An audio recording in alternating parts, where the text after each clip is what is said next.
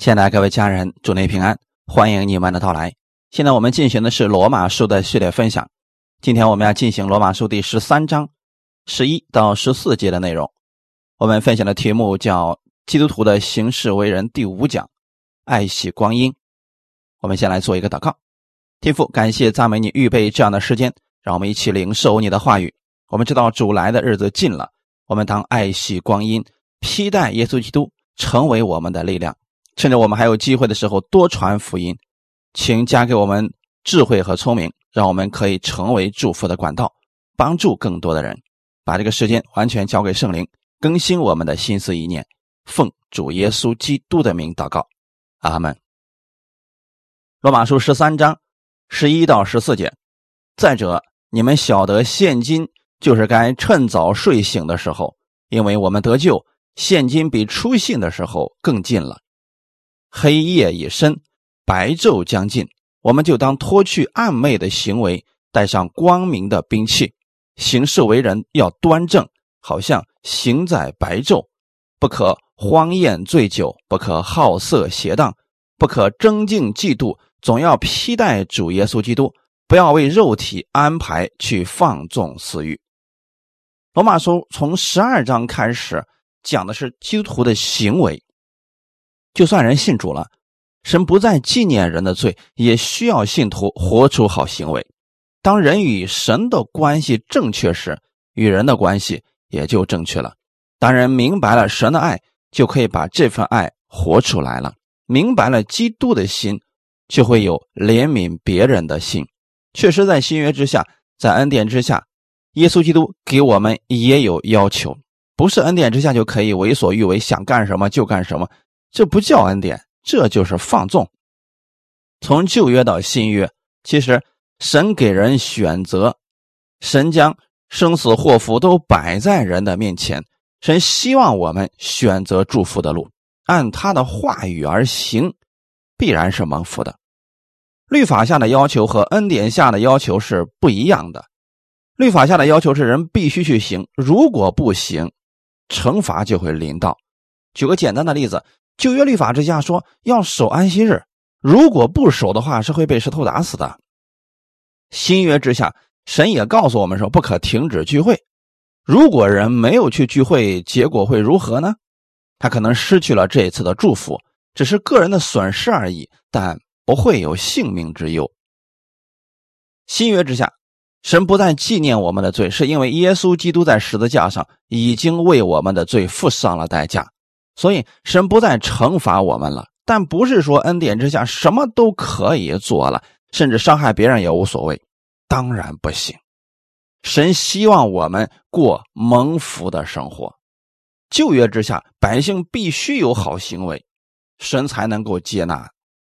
在新约之下，神已经接纳你了，神希望你有好行为，神愿意你按照他所说的话语去行，这样。我们就得益处了，但如果人行不出来，神不会惩罚你，依然给我们机会成长。在摩西的律法之下，无论人能不能做到，必须要去做，这是要求。在出埃及记第十九章，当以色列百姓说：“凡耶和华所说的，我们都能做到。”神怎么对他们说的呢？你们回去自洁三天，然后我给你们定一个界限。谁要是敢越过这个界限，无论是人还是牲畜，都必死。这是律法。但是在新约之下，神不是这样的。神说：“我将我的话语指教给你，如果你愿意按照这个话语去行的话，你就有赏赐了。”十一节。再者，你们晓得，现今就是该趁早睡醒的时候，因为我们得救，现今比出信的时候更近了。这里。提到一个时间的问题，时间对我们来说很重要。神不在时间之内，所以圣经上有一个词叫“永远”，就是没有时间的意思。以前经常会有人问：“你的神是什么时候出现的？”这句话本身是错误的，因为时间是神所造的。也有人问：“你们的神在哪里？”这个问题也是错的，因为空间是神所造的。这里边提到时间的时候。特别是对我们而言，现今我们该认清时候了，是该脱去暗昧的行为的时候了，是该行事端正的时候了，是该披戴主耶稣的时候了，不该为肉体安排。这些听起来好像是要求，但实际上是神对我们的劝勉。时候不多了，神希望我们在这个地上能够多做有意义的事情，明白天父的心意，拯救灵魂。恩典之门总有一天是要关上的。等耶稣基督第二次再来的时候，这一切就结束了。所以在耶稣没来之前的这段时间，我们要去拯救灵魂。有人说时间还早，耶稣不会这么快来的，因此他可能就继续混日子。这个睡觉不是真的指每天都躺在那儿睡觉，指的是灵里边没有警觉。有人觉得没关系啊，反正耶稣再来的日子还早着呢，再过几年传福音也没关系啊。有人说，等我老了以后再信吧，反正有的是时间。人们对时间的观念跟神不一样，在神看来，这个日子很快就来到了。我给弟兄姊妹讲一下这句话的背景，在教会初期。耶稣基督死而复活以后，当时他给门徒们说：“你们在耶路撒冷等着，等着神的国降临，等着圣灵的降临。大约五十天以后，圣灵降临了，门徒们都被圣灵充满，就在耶路撒冷开始传福音。他们一致的认为，耶稣基督回去了，很快就来了。所以，很多人开始把自己的家产、房子什么都给卖了，把这些钱拿到教会里边去过共同体的生活。”当时为什么他们这么做呢？他们就认为主耶稣很快就回来了，所以我们没必要去种田了，没有必要盖房子了，直接把这些东西存到天国去，不是更好吗？所以今天有很多人，我们也应该明白这些。有些异端正好利用这样的经文，号召信徒们变卖家产，然后把一切都给他，也不用去上班，不用去干活了。要远离这样的人，免得受损失。初代教会的信徒有一个错误的认识，认为耶稣很快就会来，可能就在明天或者下一周就来了，所以他们才有了一个错误的决定：凡物公用。那个时候啊，耶稣基督的旨意还没有成全，福音还没有传到地极，外邦人还没有得救，所以后来大逼迫来的时候啊，以色列逃散到各地，他们所到之处就把福音传开了。再看一下世界的历史。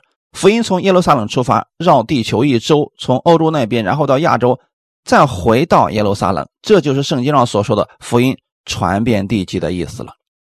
当福音在我们这里的时候，现在有很多宣教士已经开始往西边去，往印度还有旁边那些小国家开始传福音。这告诉我们什么呢？现今真的是该睡醒的时候了。看这一次，他不像初代教会那个样子了，因为福音很快就传到耶路撒冷了。这才是耶稣基督很快就来的征兆所在。我们不知道具体的日子，因为那个日子、那个时辰我们不知道。只是我们可以透过世界的一些变化，看到主来的日子确实非常非常近了。耶稣说过：“你们看到民攻打民，国攻打国，有很多的地震、瘟疫、饥荒、战争出现的时候，不要惊慌，这些只是灾难的开头，后面还有很多事情，什么月亮不放光啊，星辰要坠落啊。”这些事情是不是都应验了呢？从两千年以后，饥荒、瘟疫还有各种各样的灾难、战争不断发生，而且越来越厉害。而且科学家已经证明了，太阳的黑洞是越来越大，太阳没有以前那么光亮了。还有流星雨，这几年也是不是特别的多？天势都在震动啊！这看起来是自然界一些不正常的事情，实际上，圣经上已经告诉我们。神把这些事情让我们看见，是让我们灵里面警觉，是该睡醒的时候了，不能再沉睡了。神的百姓要起来，因为我们得救，现今比出信的时候日子更近了。中文圣经在表达上与原文有一些差异，这里边的得救不是指信耶稣时的得救，它指的是身体的得赎，就是耶稣基督第二次再来的时候。他要拯救我们，《希伯来书》第九章告诉我们，他第二次再来的时候与罪无关，乃是要救我们。这里的拯救和得救是一个词，表达的是什么意思呢？我们不是为了进天国，而是为了身体的得赎。其实有两次的救赎，一次是我们灵魂的救赎，在两千年前耶稣基督来的时候就已经完成了；还有一次就是身体的复活，我们身体改变形状，与耶稣基督复活的身体相似。我们现在唯一的盼望就是耶稣基督第二次再来。当他第二次再来的时候，我们身体就要发生改变，这个肉体要发生变化的。因为现在这个血肉的身体是不能直接进天国的，要改变形状，要与耶稣基督那个灵的身体相似，那是一个荣耀的身体。我们所有的人都在等待着那一天的到来，那是一个拯救的日子，也是我们得救的日子。所以保罗在这里告诉我们，因为我们身体得赎的那个日子，现今比信的时候更近了。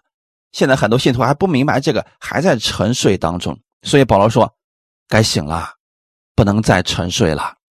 借着这段经文，也借着世界的发展，让我们属灵的眼睛能够打开，看看现在的时代，日子的确很近了。所以我们要起来拯救灵魂，这不是神给每一个神儿女的大使命吗？我们活在这个世界上是有意义的。你在这个世上的时候，有一个巨大的使命，你是天上。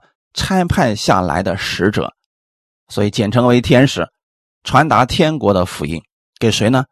给世上在黑暗当中正在摸索的人。我们要是都睡了，没人给他们传了。所以保罗说：“你要认清时候，不能再睡觉了，要起来，因为这个日子已经非常非常的近了。该睡醒，该起来，要不就晚了。那个日子来了，一切就结束了。因为我们得救。”现今比出现的时候更近了。这里的得救用的是一个将来时，是完全得荣耀的日子。耶稣基督第二次再来的那个日子，从那天以后，我们将从这个罪恶的世界完全被拯救脱离出来，永远与神活在一起。这是我们的一个盼望。感谢主。我们要知道，比起你初信主那会儿，这个日子是更加近了。所以我们要留意。这个世界的发展，看看圣经上哪些话语已经应验了，是不是有一些正在应验当中？要看我们的生命是不是在主的手里边，要看我们身边的人他们的生命是不是在主的手里边。所以说，时间已经非常非常的近了，要爱惜光阴，用这个时间去传福音，把这好消息告诉给更多的人。十二节。黑夜已深，白昼将近。这个黑夜也可以指很多人还没有信耶稣，就像在黑暗中摸索一样，因为他们没有光，不知道自己的方向。世人是不是就是这种状况呢？我们有使命，把我们的主告诉给世人，让他们在黑暗当中看见这真光。这个光就是指耶稣基督。黑夜已深的意思就是，今天这个世界上。魔鬼仍然在掌权当中，他蒙蔽了许许多多人的心，使人不能够认识这位主。我们作为光明之子，要在这个黑暗的世界当中，把魔鬼捆绑的人拯救出来，因为他们需要光，需要耶稣基督的生命。我们每一个人都是福音的使者。你既然明白你是福音的使者，就应该知道我们有一个非常大的使命，就是需要。把那些现在正在黑暗当中的人，在魔鬼捆绑之下的人解救出来，因为我们是光明的使者。以色列的计时法跟我们不太相同。创世纪里边，上帝在造好光以后就说有晚上有早晨，这是第一日。从晚上开始，已经进入第二天。没有钟表以前，他们大概是这样来计算时间的。就是在窗户外面挂一根白色的绳子，当你从窗户里面往外看，看不见这个白色绳子的时候，就已经进入第二天了。这是以色列人的计时法，所以他们一天的开始是从黑暗进入光明，而我们正好相反，我们一天的开始是从光明进入到黑暗。他们从黑暗进入光明，这里面有一个预表，就是。我们今天的世代也是这样，我们在黑暗当中，但是我们是逐渐走向光明，走向那个光明的世界中。那边不需要太阳，因为基督的光充满在那里，那是一个永远的光明的国度。而现在我们所在的这个世界有黑暗，有白天，太阳可能也越来越没有以前那么亮了，很多问题都出现了。这个世界本身是一个黑暗的世界，我们逐渐走向永远的光明国度。而圣经上告诉我们，黑夜已深。已深的意思就是黑夜很快就要过去了，所以我们也应该明白，现在我们虽然在黑夜当中，也预示着白昼就要来到了。我们一人的路是越走越明，直到日午。一个不信主的人，他的路就像人过日子一样，从白天开始越走越暗，最后走进黑暗当中，不知道往哪里去。而我们明白这一点，我们要告诉他们：生命的结束不是闭上眼睛一切就结束了，还有灵魂的审判。所以你要接受耶稣基督，不要让你的灵魂永远在黑暗当中，你要进入那永远光明的国度。黑夜已深。白昼将近了，所以你当预备自己。这指的是我们的行为，不是说你没有预备好，主就不要你了。我们后面讲到十个童女的故事，会告诉弟兄姊妹，我们不是靠着我们的行为才被神接纳的，而是靠着耶稣基督。这里我们再一次强调的是，我们得救与行为无关，因着你信耶稣，你已经是天国里面的人了。只是现在有的人活得还像黑暗当中摸索的人一样，神不希望我们明明是光明之子，却活得像黑暗之子一样；明明是一个王子，却活得像乞丐一样。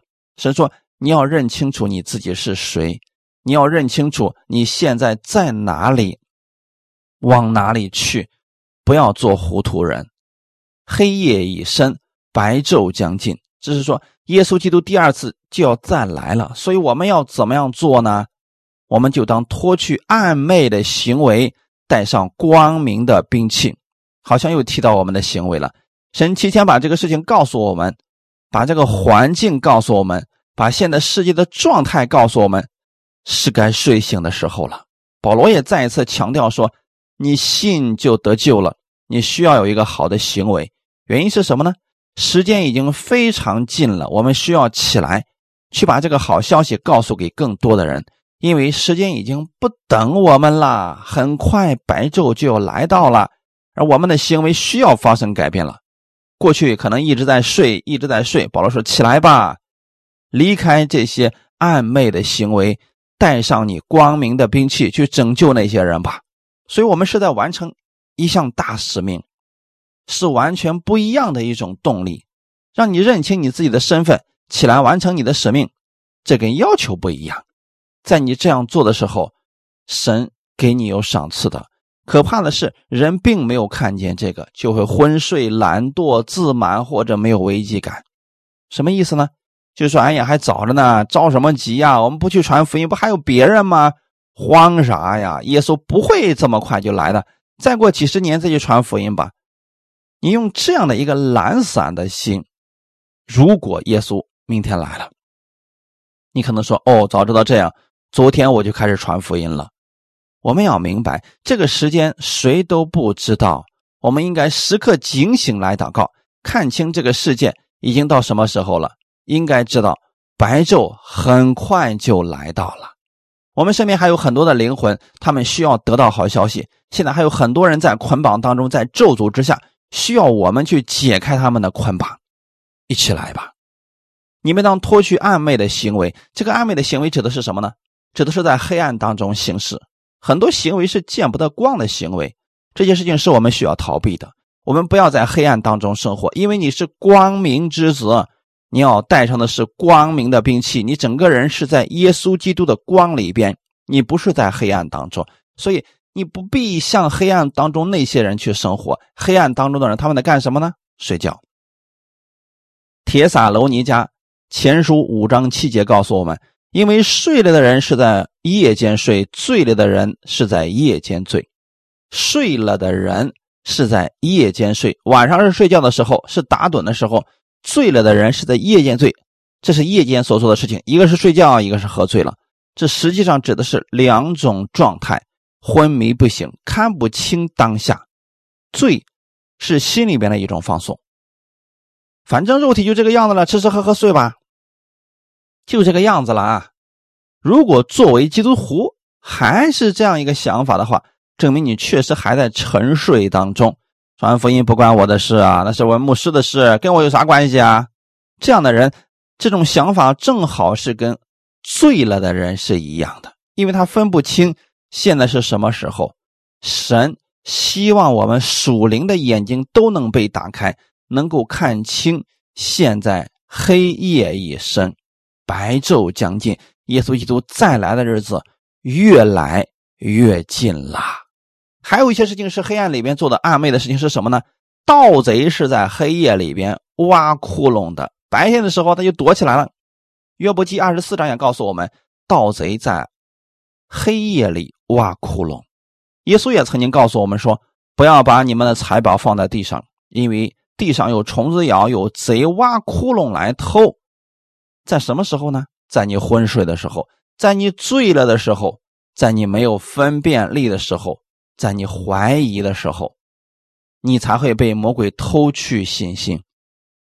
如果你是光明之子，你一直都站在光中，魔鬼不能够再挖窟窿来偷了，因为你一眼就看清楚他所有的动作了。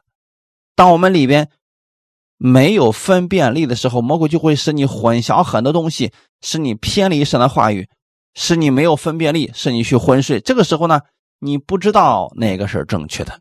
给弟兄姊妹分享一点话题之外的东西。我们知道恩典确实挺好，但是很多人可能胃口太大了，听了很多人的讲道，凡是说自己是讲恩典，他们都去听，结果导致的听了很多很多之后没有了分辨力。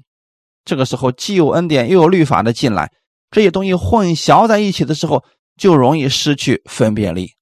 这就相当于说，这个人好像是醉了一样。分不清真和假，这个时候魔鬼最容易去欺骗他了，因为他信的是糊里糊涂的。在这里，我想说的是，最多听一两个自己认可的牧者，多了未必是好事啊。如果你不知道如何分辨你所听的是不是符合真理，有一个永远不变的标准，那就是圣经。无论你。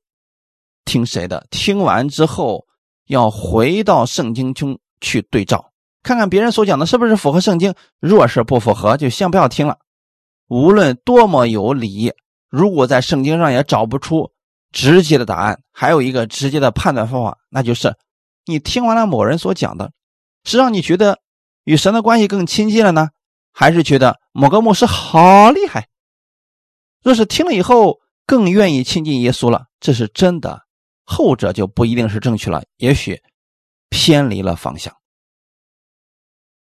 真道会把人带向基督，让人更愿意亲近耶稣。神的话语会指引你正确的道路，就像以赛亚书所说：“你或偏向左，或向右，你必听见后面有声音说：‘这是正路，要行在其中。’”神的话语会引导我们走正确的路，圣灵也会提醒我们。光明和黑暗完全是不同的两张图画。我们要做的事情是什么呢？脱去那暧昧的行为，不能再醉了，不能再睡了，不能总是像小孩子一样没有分辨力。福音不只是只讲好听的，恩典不是只讲祝福。福音是耶稣基督，恩典是指耶稣在十字架上为我们所成就的救赎。信的正确，活的自然就正确了。人不能脱去暧昧的行为，是因为信错了。那么，当他信的正确的时候，行为是信心所结的果子。信错了，就觉得酒能给你带来喜乐，就去喝酒。喝多了，自然就成了醉的形状。如果你觉得睡得舒服，不停的睡睡睡，所以你的状态就是睡的状态。而我们带上的是光明的兵器，你整个人就在光明当中了。你如何信，你的行为就如何变化。不是你努力在黑暗中找到光，是因为神的光已经在你身边，这个兵器早都赐给你了。你要拿着这些。你就在光明当中了，这个兵器太重要了，所以我们应当怎么做呢？穿上神的军装，光明的军装，神早已经赐给你了，不要再当小孩子了。具体怎么做呢？以弗所书第六章十到十一节。我还有末了的话，你们要靠着主，依赖他的大能大力，做刚强的人，要穿戴神所赐的全副军装，就能抵挡魔鬼的诡计。魔鬼希望你昏睡，这样他就可以挖窟窿来偷。等人醒过来的时候，发现自己损失严重。而我们要做的事情是什么呢？穿上神的全副军装，这样就可以抵挡魔鬼的诡计了。当然了，如果你说我不愿意穿也没关系，神不会强迫你做任何事情，就像神不会强迫把他的祝福给你一样，不会强迫你要得救一样。神不会强迫你做事情，神只是说。我把永生和咒诅放在里面，你愿意选哪个呢？神希望我们节选永生，一开始是不是这个样呢？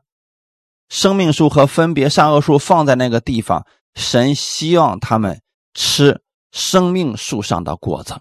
但耶稣基督今天来了，给我们带来了生命，神把生命摆在这里，希望我们节选永生，这是神的心意。神不会强迫人做选择。如果人愿意脱去这些暧昧的行为，神说：“穿上这个军装吧，你穿上它，你就有保护了。穿上它以后，就不在黑暗当中了，你就有信心了。”以弗所书第六章十三到十七节，所以要拿起神所赐的全副军装，好在磨难的日子抵挡仇敌。并且成就了一切，还能站立得住，所以要站稳了，用真理当作带子束腰，用公义当作护心镜护胸，又用平安的福音当作预备走路的鞋穿在脚上。此外，又拿着信德当藤牌，可以灭尽那恶者一切的火箭，并穿上救恩的头盔。拿着圣灵的宝剑，就是神的道。真理的腰带指的是神的话语，束在腰上就成为了我们的力量。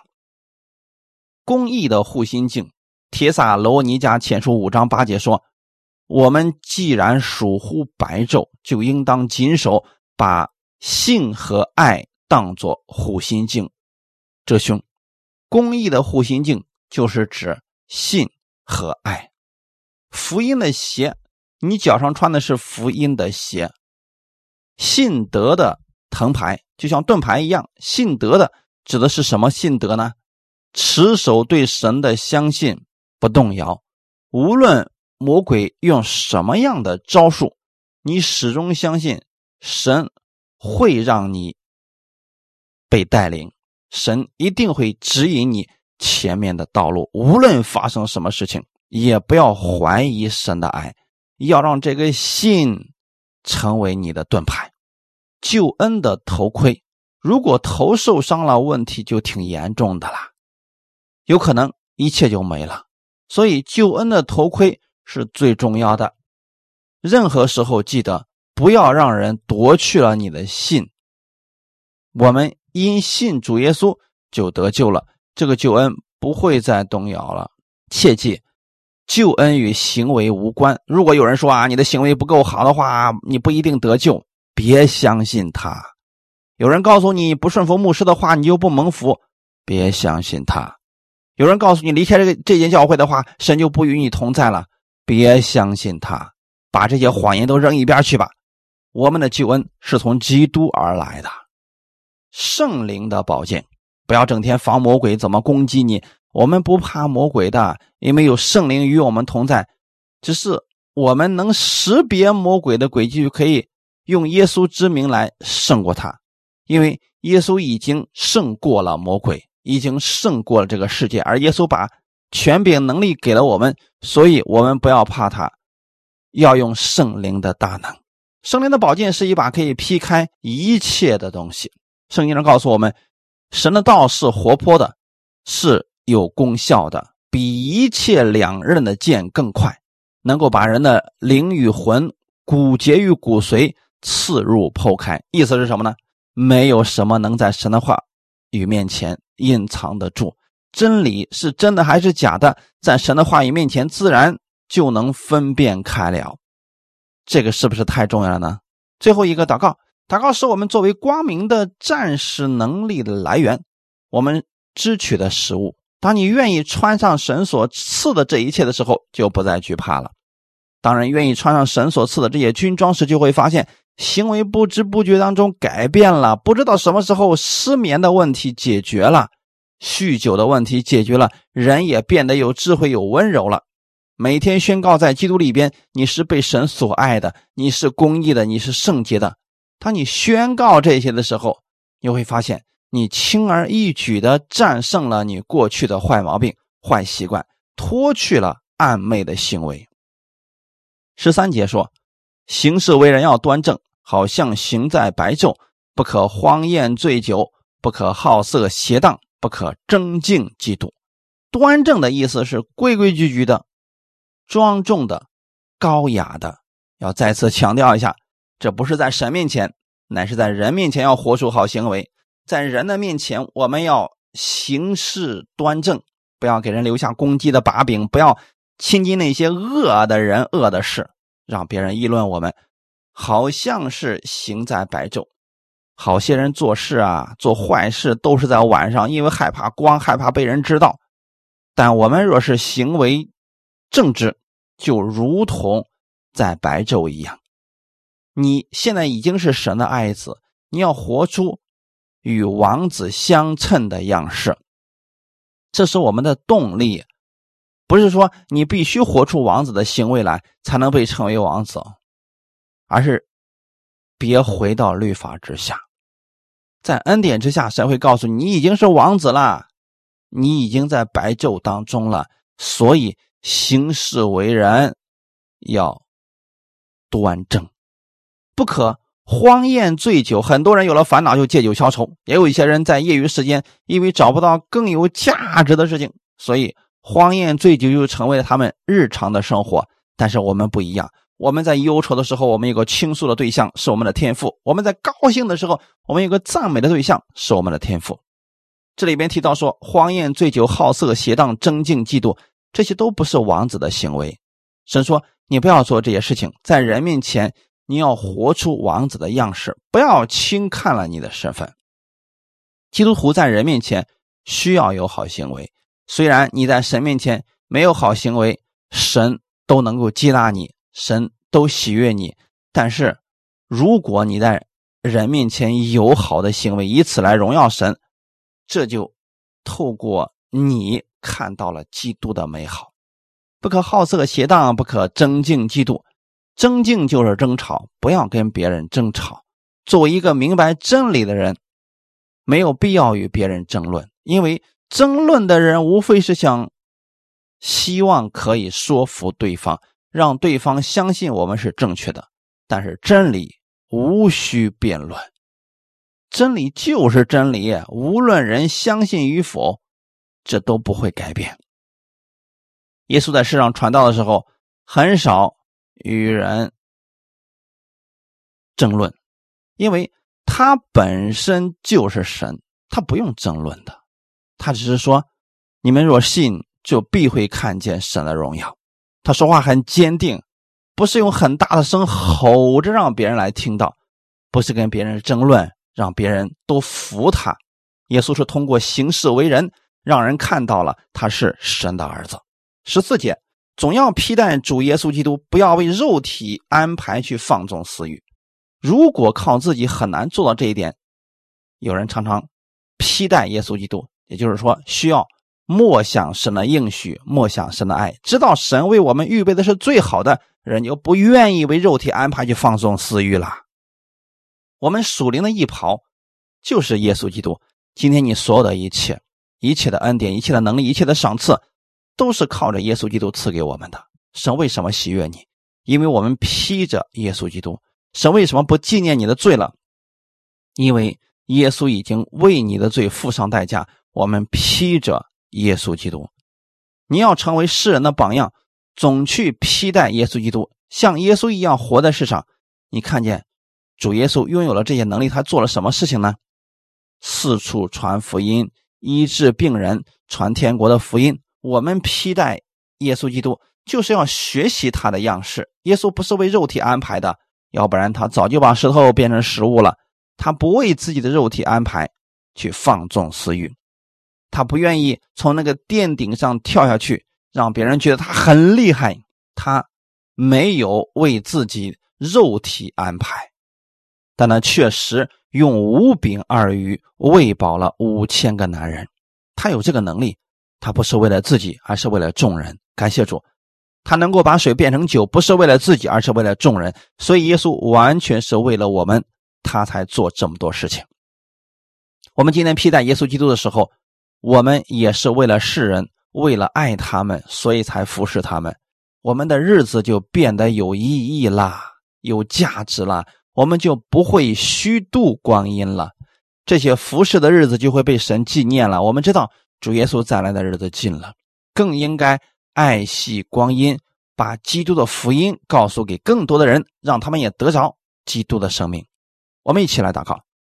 我们需要爱惜光阴，珍惜光阴，因为。还有很多的人没有接受耶稣，我们愿意把基督的爱告诉他们，请加给我们智慧和力量，让我们把基督的爱显明出来，使我们在世的日子不是虚度的，乃是被神纪念的，是有意义的。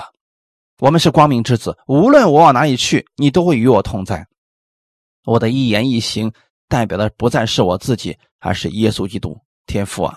用你的话语每天更新我，让我活得不再一样，可以彰显基督的荣美，一切荣耀都归给你。奉主耶稣基督的名祷告，阿门。